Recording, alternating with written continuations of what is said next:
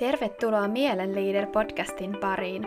Mun nimi on Jenni Kaunisto, olen itsetuntomentori ja mun missio on auttaa suomalaisia löytämään itsensä ja saamaan hyvä itsetunto. Mielenleader kuvastaa ihmisten taitoja ja halua johtaa omaa mieltään niin, että mieli ei ole este, vaan apuväline omia unelmia kohti. Juuri tällaisia taitoja haluan sulle opettaa.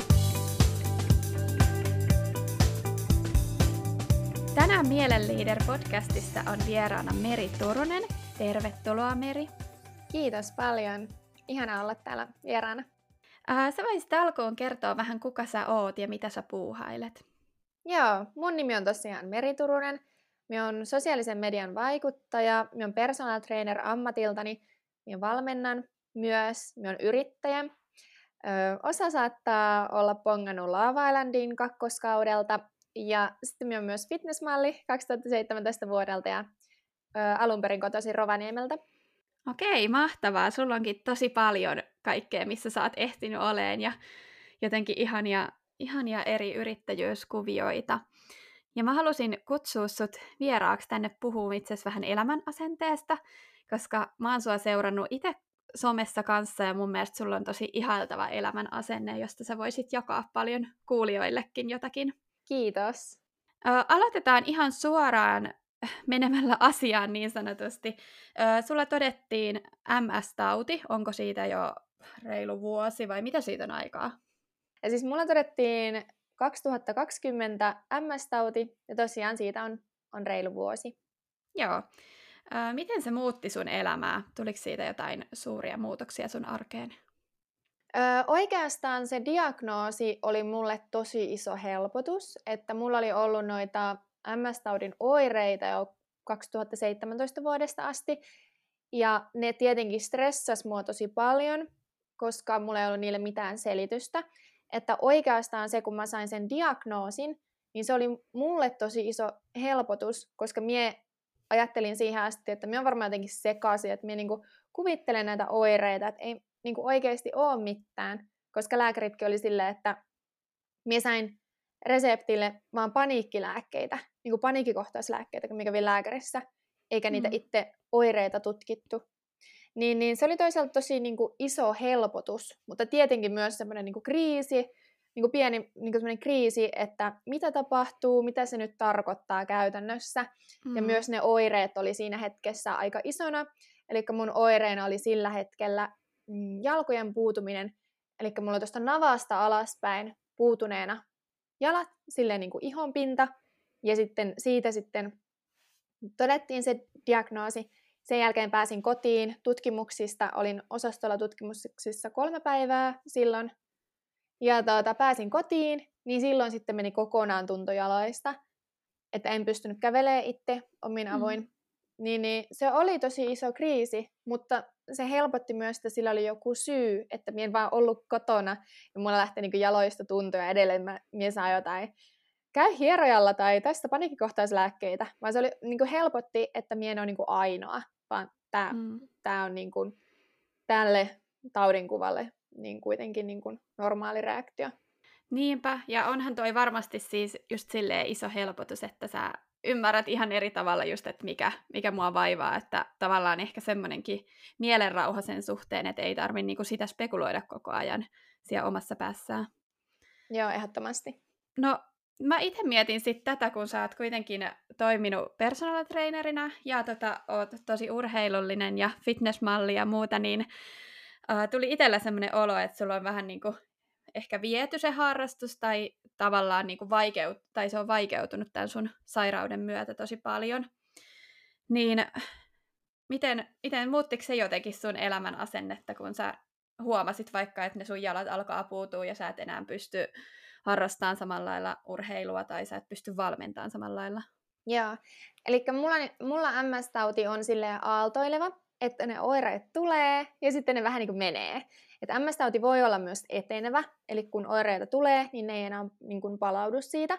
Mutta mulla tämä menee sille aaltoille vähän niin kuin ylös, alas, ylös, alas ja näin. Mutta tuota, nyt kuitenkin, kun oon saanut sen lääkityksen, niin se ennuste on kuitenkin ihan hyvä, että, että tuota, tästä niin kuin kuntoudutaan eteenpäin. Mutta tällä hetkellä kuitenkin on tosiaan se tilanne, että en pääse treenailemaan, enkä pääse valmentamaan. Tietenkin voisin jotenkin jollain tavalla valmentaa silleen ohjaten ilman, että itse tekisin vaikka niitä kyykkyjä ja näyttäisin, mutta myös MS-tauti vaikuttaa jaksamiseen. Ja MS-tauti itse asiassa on tuolla keskushermostosta, eli se on aivoissa ja selkärangassa, missä se oireilee, ja sinne tulee semmoista, semmoista pientä öö, niin kuin tulehdusta, ja niihin tulehduksien päälle, kun kroppa tekee virheellisesti tulehduksen, ja sitten se virheellisesti alkaa myös korjaa sitä, niin sinne tulee semmoinen pieni plakki, minkä läpi ei sitten niin tieto kulje. Eli esimerkiksi jos mä haluaisin nostaa mun sormea, niin se ei välttämättä onnistu, jos siinä kohtaa just sitä tiedonkulkua onkin se semmoinen plakki, joka estää sen tiedon siirtymisen. Eli käytännössä mun lihakset ei ole vaurioittuneet, mutta se tieto ei vaan liiku sinne lihaksiin asti. Ja tällä hetkellä mulla on siis aivoissa näitä plakkeja ja sitten myös selkärangasta. Ja selkärangasta, kun on niitä plakkeja, mistä se tieto ei niin kulje läpi, niin ne vaikuttaa paljon mun jalkoihin ja siksi mun jalat puutuu. Ja sitten taas aivoissa, mulla on niitä plakkeja, mä oon ymmärtänyt, että se vaikuttaa ehkä mm. ö, siihen, just siihen jaksamiseen, mikä MS-taudissa saattaa olla niin kuin haasteena, että ei jaksa mm, keskustella tai mm. niin kuin ajatella pitkästi. Varsinkin tässä niin kuin, niin kuin NS-kriittisessä vaiheessa ennen kuin se lääkitys on alkanut toimimaan. Niin, niin tavallaan minä voisin voisin valmentaa, mutta sitten mulla ei ole myöskään sitä jaksamista, että tällä hetkellä mä en tee töitä, että en ole työkykyinen ehdottomastikaan ja näin. Mutta joo, on se ollut ja. aikamoinen niin kuin muutos, muutos siihen edelliseen. Okei, joo. Toi olikin mulle ihan uutta, että se kuitenkin voi niin kuin myös vähän parantua, että se ei ole aina välttämättä yhtä niin, niin kuin vakava ja sullahan se aaltoilee sitten tosi paljon. Joo, ja MS-tautia on myös tosi eri tasoista, että osalla just saattaa mennä näkö ja sitten ei okay. pysty liikuttaa lihaksia. Eli voi, voi niinku jo niinku saada pyörätuolin avuksi ja niinku ne oireet voi olla pysyviä. Ja sitten taas voi olla MS-potilaita, jotka käy ihan normaalisti töissä. Se MS-tauti ei vaikuta niinku heidän har- arkeensa. Ja okay. mie niinku, mulla tämä vaikuttaa vaikuttaa arkeen sille, että minä en voi työskennellä, mutta kuitenkin minä uskon siihen, että nämä oireet, koska aivot on kuitenkin plastiset, niin ne pystyy löytämään sieltä uusia ratoja, ja pientä semmoista paranemista on myös tullut sen lääkityksen alka- aloittamisen jälkeen, joten minä uskon, että tästä kuitenkin sitten, kun on antanut vähän kropan levätä, niin sitten se suunta on myös ylöspäin. Joo, ja tästä jo mun mielestä niin kuin kuuli sen, että sulla on kuitenkin usko tuommoiseen niin parempaan ja sä uskot siihen, että sä niin kuin, tuut voimaan vielä paremmin, niin mä haluaisin siitä just kysyä, että, että miten sä niin kuin, tavallaan näin radikaalin asian keskellä, että sulle on tullut tämmöinen sairaus, niin miten sä jaksat uskoa siihen hyvään ja et siihen, niin kuin, että, että kaikki muuttuu vielä paremmaksi? No siis ehdottomasti uskon siihen ja siis ää, kroppa on myös niin kokonaisuus, että kun me on neljä vuotta puskenut tavallaan sairautta vastaan, niin kuin treenannut sairautta vastaan, tehnyt töitä tosi paljon, tosi tavoitteellisesti sairautta vastaan. Että, että kun minä olen itse kyseenalaistanut niitä oireita, mutta mulla on sanottu, että sinä olet täysin terve, menet tekemään töitä. Niin sitten minä olen tehnyt niitä töitä. Niin nyt minä uskon, kun minä niin kuin oikeasti on päässyt niin kuin niin kuin antaa mun kropalle sen levon, niin senkin takia ne oireet on alkanut helpottaa ja senkin takia ne hmm. aivokuvat näyttää jo paremmalta. Mä uskon, että se semmoinen niin kuin, myös se, että on pystynyt niin paljon niin kuin lepäämään enemmän, niin on vienyt tätä hommaa, hommaa paljon eteenpäin, mutta minä myös uskon silleen tulevaisuuteen ja siihen, että miten tahansa tämä nyt menisi, niin mm-hmm. joka tapauksessa tulevaisuus on kuitenkin hyvä. Ja on paljon asioita, mitä me voin silti tehdä. Joo, toi on ihan tosi ihanasti jotenkin sanottu, että just se, että niinku, vaikka menisi jotain tosi radikaalisti uusiksi, niin se voi siitä muuttua ja sit voi löytyä jotain toista, niin kuin mikä on, on se uusi juttu tai uusi hyvä asia elämässä. Ehdottomasti. No, sit voitaisiin puhua siitä, että onko se joutunut tämän sun MS-taudin takia laittaa sun arvoja jotenkin uusiksi sun elämässä? toi on hyvä kysymys, koska mun niinku tämmönen spontaani vastaus on, että ei. että mä oon aina huolehtinut mun terveydestä. Mm. Mutta nyt se ehkä korostuu tietenkin se terveydestä huolehtiminen. Kyllä. Mutta tota, ehkä semmoinen radikaalein muutos on ehkä siinä työskentelyssä, että mun painoarvo ei todellakaan ole tällä hetkellä mun töissä, vaan se on mm. enemmänkin just siinä vapaa-ajassa. Että se vapaa-aika on saanut niinku enemmän arvoa myös niinku tällä hetkellä ja ehdottomasti myös lepo. Mm. Ja sitten tuohon sun vielä äskeiseen, mistä puhuttiin, niin tuli itsellä mieleen se, että että niin kun, just se lepo varmasti on korostunut, että se hyvinvointi ei ole vaan sitä, että treenataan ja syödään hyvin, vaan tavallaan niin kun, sä oot just joutunutkin pysähtyyn ja varmasti tuommoinen herättelee siihen, niin kuin kuunteleen sitä omaa kroppaansa. Että mä itse ajattelen, että eihän me jokainen voidakaan treenata samalla lailla tai toimia samalla lailla, vaan ehkä kaikista tärkein on oppia just se oman kropan tapa toimia. Joo, ehdottomasti. Ja sitten vielä just sairauden kanssa se niin kuin väsymys on tosi erilaista. Että mm. se on mm. sellaista väsymystä, mitä ei oikein voi kuvailla, että si- sitä taas vastaan ei pysty yhtään taistella. Että se on kyllä sellainen väsymys, että sen huomaa, vaikka ei haluaisi aina huomatakaan. Joo, ihan varmasti on erilaista ja raskaampaa. Sitten mä haluaisin kysyä sulta, kun jos sä oot näin ihanan positiivinen ja jaksat ajatella hyvää tulevaisuudesta, niin ää, miten sä neuvoisit semmoista ihmistä, joka on vaikka rakentanut elämänsä jonkun tietyn työn tai harrastuksen ympärille, ja sitten jos tapahtuu joku elämässä iso muutos tai onnettomuus tai joku tämmöinen, joka niinku pakottaa vaikka lopettaa sen tai pitää taukoa siitä, niin onko sulla jotain vinkkejä semmoiseen tilanteeseen? Öö, ehdottomasti on. Ja siis tuli just mieleen niin kuin tästä kysymyksestä just se, että, että toivottavasti ei niin kuin, tai siis toivottavasti ihmiset on tutustunut itteensä niin paljon, että joku yksittäinen koulupaikka tai yksittäinen työpaikka ei ole se sun identiteetti, mm. että tämä on minun identiteetti, vaan sinähän oot, sinähän oot ihan erillään siitä koulupaikasta. Se koulu voidaan vaikka sulkea ja purkaa, mutta mut kuitenkin sun identiteetti on se, mitä sulla on. Ja kuitenkin loppujen lopuksi meidän elämässä meillä ei ole kuin itsemme. Että mm. jos ei niin kuin itse ole tutustunut siihen, että kuka minä olen, niin tietenkinhän kaikki murtuu, jos, jos niin kuin tapahtuu jotain radikaalia ja pysyvää. Mutta tämmöinen pysyvä muutos, niin se tuo kuitenkin semmoista perspektiiviä ja syvyyttä siihen elämään ja kykyä kohdata myös elämää. Mm. Mutta tavallaan mikään ei ole pysyvää. Että jos meillä, niin kuin, me ei itse tiedä, kuka me itse ollaan, niin sitten me ollaan kyllä aika toista vietävissä, koska eihän mikään pysy. Vaikka me haluttaisiin mm. niinku kuvitella, että vaikka meidän perhe pysyy, eihän meidän perhe tule pysymään. Et tulee aina muutosta. Se koulupaikka ei tule pysymään, sekin loppuu joskus. Tai se työpaikka ei tule pysymään, se voi mennä konkurssiin. Sun koko identiteetti ei voi olla vaan siinä yhdessä asiassa kiinni, vaan se sun identiteetti on se, kuka sinä olet, miten sinä kohtelet muita ihmisiä, miten, miten, minkälaisia ihmisiä, niin kuin, miten sinä kohtelet muita ihmisiä, ja ja tavallaan se, että miten sinä arvostat muita tai minkälainen persoona sulla on. Tähän väliin työkirjavinkki.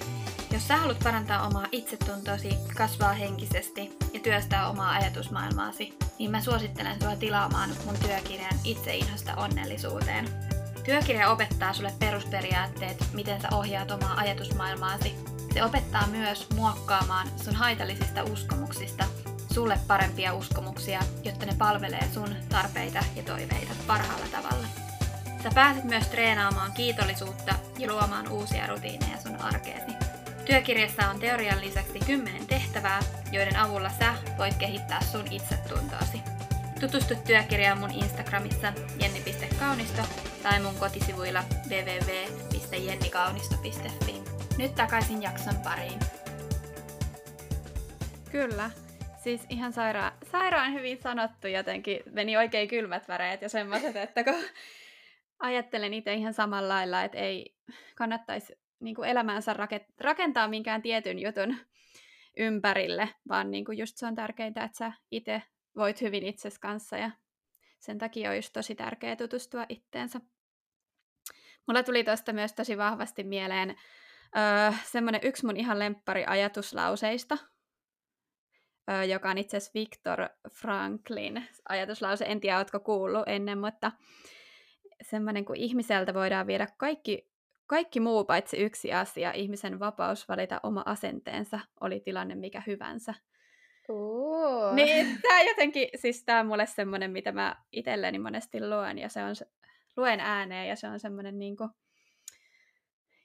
mikä kiteyttää mun mielestä paljon, mm. että kaikki muu voi tavallaan sortua ja hävitä sun elä- elämästä, mutta sä pystyt itse vaikuttaa siihen, miten sä siihen suhtaudut. Mm. Joo. Haluatko kertoa, että miten tämä sun MS-tauti vaikutti sun itsetuntoon tai minäkuvaan? Onko se jotenkin muuttanut sitä? Kun minä sain mun tota, diagnoosin, niin mä olin tosi helpottunut ja se antoi mulle semmoista varmuutta.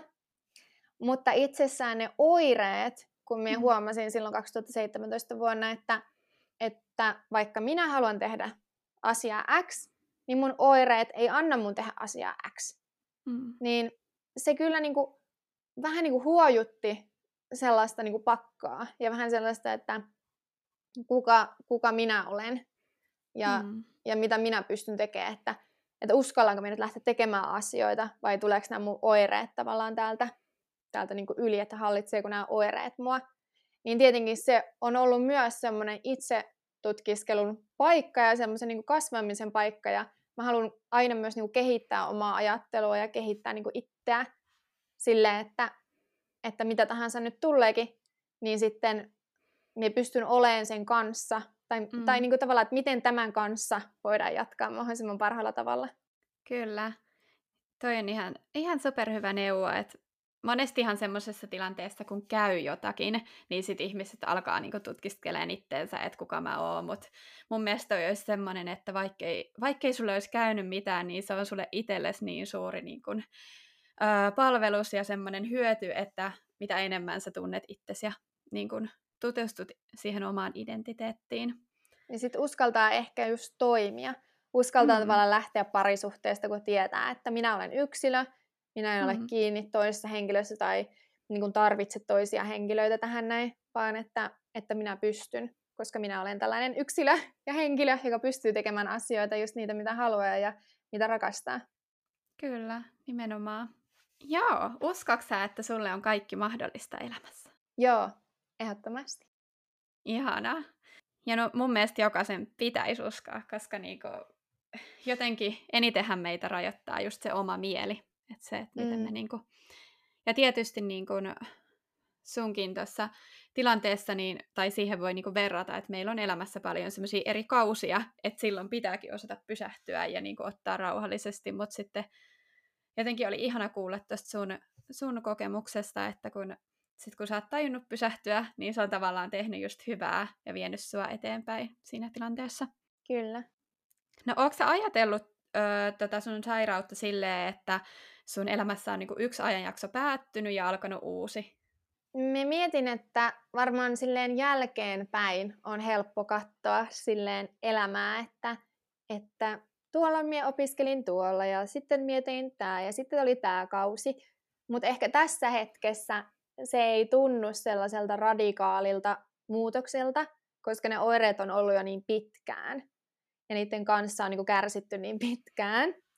Niin, niin nyt se tuntuu jotenkin tosi niin kuin luonnolliselta tämä hetki, että ei musta tunnu, että, että mikään niin kuin radikaalisti olisi muuttunut. Että ehkä mm. ainoastaan vaan parempaan, koska nyt mulla on se tieto siitä, että mitä tapahtuu. Ja nyt on hy- hyvä levätä ja antaa kropalle aikaa palautua. Mm. ehkä jälkikäteen sitten mä ajattelen, että se oli se piste, kun mun elämä muuttui. Niin, kyllä. Ja sitten jotenkin ihanaa, että sä niin kun sanot itsellesi, että on aika levätä ja saa, saa levätä, että sä et... Vai onko sulla ollut semmoista, onko se jotenkin syyllistänyt joskus itseäsi, että miksi mä en nyt pysty tekemään tota, vai onko se just osannut antaa sen levon itsellesi? Ää, siis mun täytyy sanoa, että, että se millainen, millaisesta ympäristöstä mä tuun ja mitkä on ollut ne odotukset ehkä ja tällaiset mm. ää, mun elämässäni ilman, että mä oon niinku tiedostanut, että minkälaisia uskomuksia mä kannan niinku mukanani, mm. niin, niin mulla on ollut semmoinen asenne mm, ehkä elämään ja sellaiseen, että se ei ole ehkä mikään sellainen kympin tyttösyndrooma, mutta semmoinen, että mitä enemmän sä teet töitä, niin sitä parempi ihminen sä olet. Mm. Ja se arvostus tulee sitten sitä kautta, kun sä niitä töitä teet. että mm. ehdottomasti tämä on ollut sille myös niin kuin tosi iso positiivinen parannus siihen omaan ajatteluunkin. Mm. Joo, mä kyllä tunnistan ton ja itsellä on kyllä ollut joskus samanlainen ja just niin kuin sanoit, niin ne on ehkä ollut semmoisia piileviä uskomuksia, että niitä ei ole just tajunnut, vaan ne on vaan syntynyt jostakin, mitä on joskus vaikka kuullut tai omaksunut joltain toiselta. Et sen, sen takiakin on, on hyvä välillä pohdiskella semmoisia syvällisiä asioita ja miettiä, että mikä nyt oikeasti elämässä on tärkeää. Mm. No miten sä neuvoisit sitten semmoista ihmistä, että jos on elämän asenne semmoinen, että nyt kaikki on ihan paskaa ja mulla on kaikki huonosti elämässä ja tällä ei ole niinku mitään väliä ja olisiko sulla jotain vinkkiä semmoiseen, että miten sitä omaa asennetta voisi parantaa? Joo, tämä on hyvä kysymys ja siis niin kuin tunnistan tällaisia ihmisiä, tämän, niin kuin ehkä sellaisen ihmistyypin, jolla on aina kaikki huonosti. Mutta minä niin kehottaisin lukemaan ehkä enemmän, katsoa enemmän uutisia ja just niin kuin etsiin enemmän niin kuin perspektiiviä siihen omaan elämään, että onko lopulta, kun sä oot kaiken tämän tiedon saanut itsellesi, niin onko lopulta sulla asiat huonosti. Hmm. Niin kuin, jos sä tätä ensinnäkin niin kuin puhelimella vaikka kerrot, että kaikki on huonosti, no ensinnäkin meillä on aika ti- hyvä tilanne on täällä niin kuin Pohjoismaissa tai niin kuin sille, että, että onko semmoista perspektiiviä elämään, että, että onko se sittenkään niin surkeaa mm. se sun arki. Ja mulle ihanasti laittoi yksi hänen sanojen mukaan nelikymppinen nainen, niin laittoi viestiä, että, että kiitos kun sä päivität näitä, päivität näitä sun kokemuksia tänne Instagram, Instagramiin, että mm. se tuo myös tämmöisen peruspessimistisen nelikymppisen naisen elämään vähän perspektiiviä, ettei valittaisi aina niin kuin hirveän pienistä asioista. Kyllä. Ja mie, mie en sano mitenkään, että no mulla on nyt niin, että katsokaa nyt mua, kun mulla on nyt niin muka haastavaa ja näin, vaan mm. se, että, että ihmisillä on paljon haastavampaakin, että eihän tämä nyt vielä mitään, mutta se, että ne, joilla on vielä haastavampaa, ja he, jotka niin kuin, asuu tuolla jossain sodan keskellä, ja siis silleen, että mm. et puuttuuko ehkä semmoinen niin perspektiivi elämään, että mitä se voi olla. Niinpä, kyllä. Ja nimenomaan semmoinen, että jos semmoisesta niin kuin, ö, pienestä tavallaan valittaa, niin just se, että kun asiat voisi olla paljon huonommin, että sittenhän se on enää niin kuin kiinni siitä, mihin tavallaan sä keskityt. Että totta kai, niin kuin, mm. totta kai niin kuin saa myös murehtia ja saa olla niitä murheita, mutta niin kuin se, että, että kuitenkin niin kuin voisi myös keskittyä siihen, että no jos tarvii sitä lepoa, niin lepää ja sitten niin kuin, että kuitenkin loppujen lopuksi on niin kuin moni asia tosi hyvin. Mm. Ettei olla niin kuin elämän uhreja. Mm. Voi voi kun mulle tapahtuu tällaista, voi voi kun mun töissä tapahtuu tällaista, voi voi kun mun parisuhteessa tapahtuu tällaista. Ettei vaan niin kuin oteta sitä vastuuta itselleen.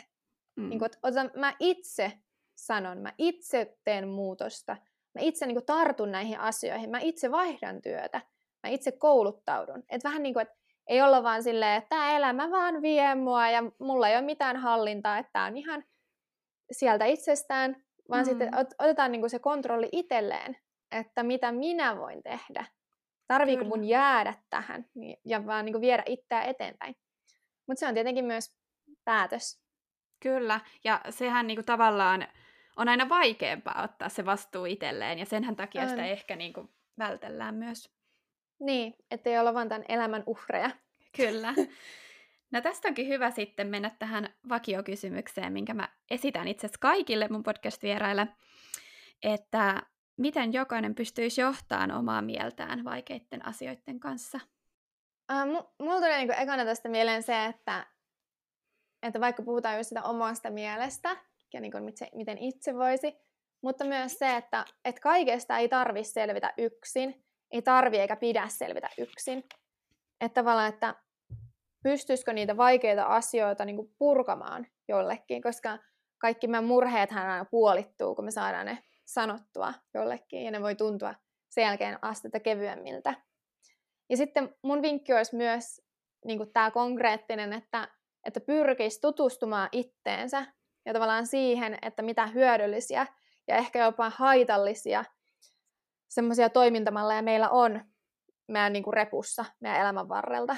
Mm. Että se on niin kuin, ei voida sanoa, että meidän perhe ja niin kuin, mistä me tullaan ei vaikuttaisi meihin, vaan se vaikuttaa tosi paljon itse asiassa.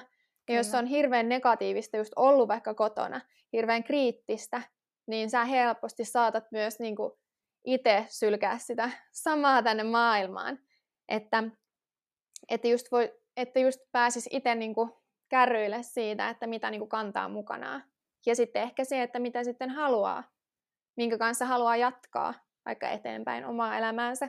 Ihanan tyhjentävä vastaus. En, en tiedä, mitä tuohon enää voi sanoa.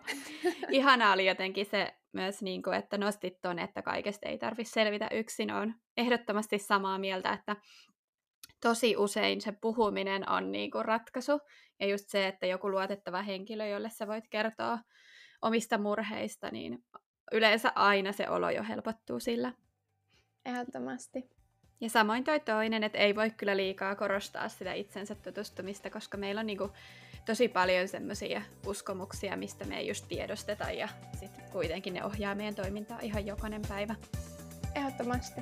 No hei, loppuun sä saat kertoa, miten sua pääsee seuraan somessa. Mut löytää tuolta Instagramista nimellä Meriturunen ja sitten myös löytää nimellä Mertsi. Ihanaa. Kiitos tästä inspiroivasta, iloisesta haastattelusta. Kiitos paljon, ihana kun kysyit. Kiitos podcastin kuuntelusta. Muista ottaa podcast seurantaan, jotta sulta ei mene ohi yksikään opettava kokemus tai neuvo. Mun menoa ja podcastin kuulumisia pääset seuraavaan Instagramista mun tililtä jenne.kaunista. Ensi kertaan! Moikka!